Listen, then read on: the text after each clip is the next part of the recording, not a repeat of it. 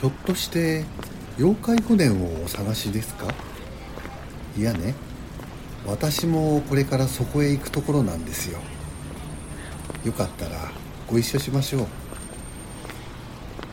江戸の時代から庶民に怖がられながらも愛され続けてきた妖怪。このポッドキャストはそんな妖怪を毎回一つ取り上げて紹介しここのオーナー自らが勝手に作ったバカバカしい妖怪の物語が聞ける。それがこの妖怪古典なんです。さあ着きました。私が扉をお開けしましょう。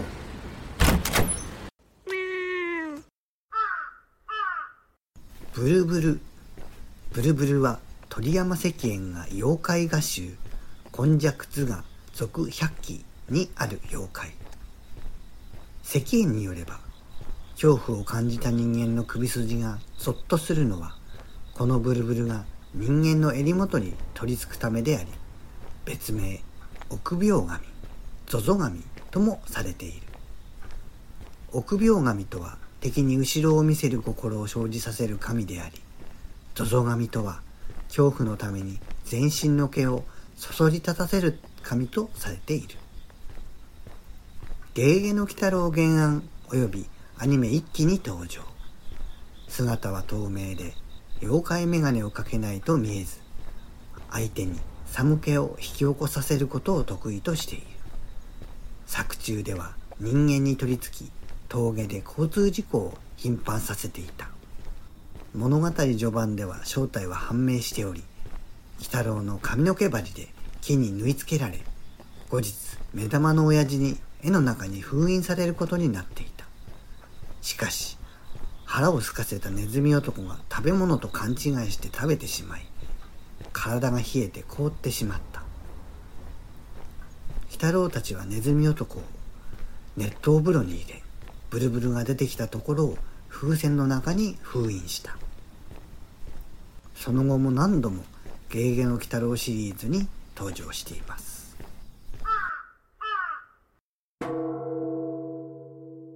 ここは関ヶ原。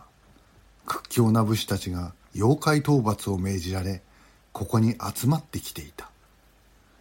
いいかお前たち最近ここには巨大なドクロの化け物が出て人を襲うという話だ。今日は俺たちがその化け物を倒せば殿から褒美がいただけることになっている。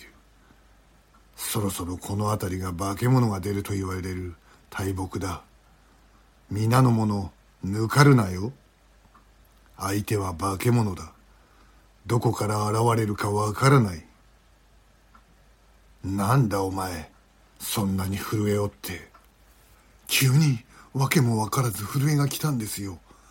そういうお頭だって震えているじゃありませんか。何？これは武者震いだ。決して怖いわけじゃないからな。そこに急に生ぬるい風が吹いて。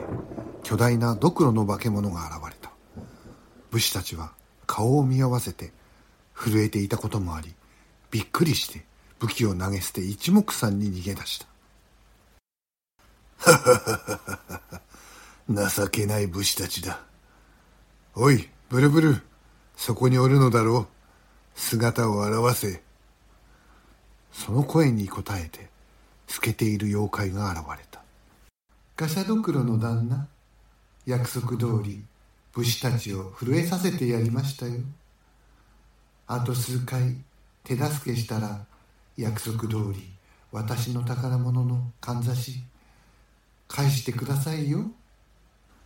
こんな会話をした後2体の妖怪は闇に消えていった。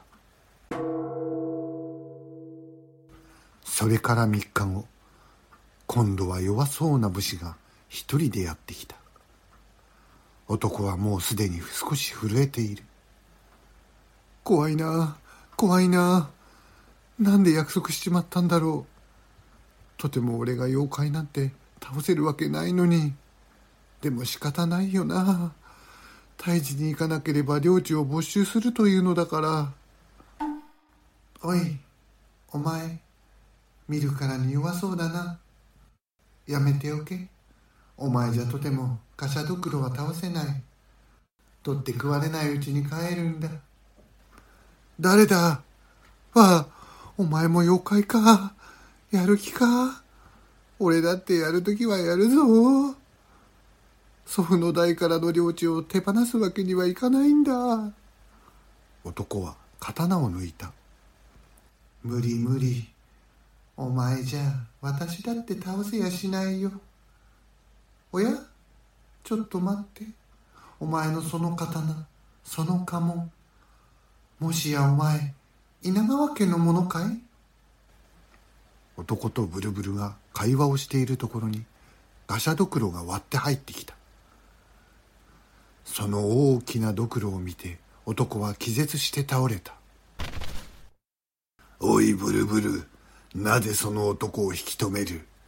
そんな弱そうなやつなら取って食ってやろうと思ったのに。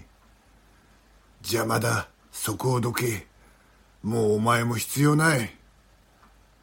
何だって？約束を破るんだね。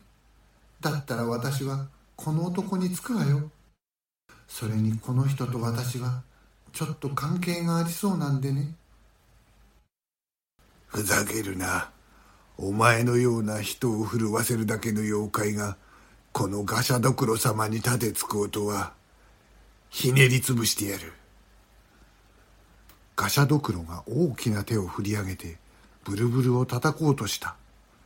その瞬間ブルブルはガシャドクロの喉元に飛びつき渾身の力で震えた。やめろバラバラになる。わしが悪かった。やめてくれ。ああガシャドクロはバラバラになって崩れ落ちた。崩れた骨の間から刀と同じ家紋のかんざしが出てきた。よかった。この男だけは救ってやれた。それにしても不思議な縁だね。まさか生前私にかんざしをくれた人のゆかりの人を助けるなんてね。でもあんたのおかげだよ。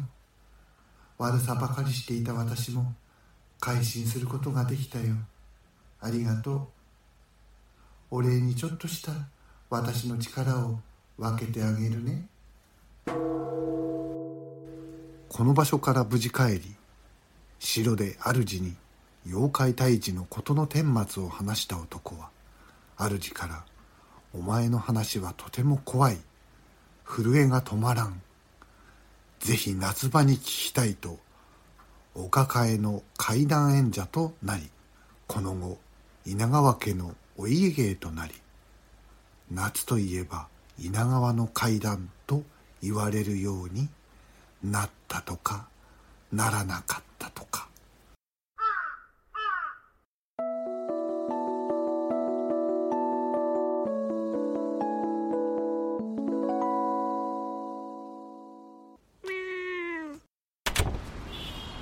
いかがでしたか？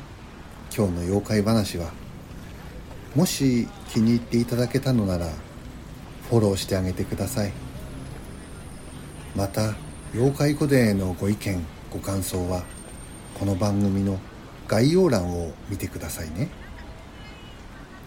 新しいお話は毎週土曜日午後5時に公開になるらしいですよ。もしよろしかったらまたこの場所でお会いしましょうそれではまた。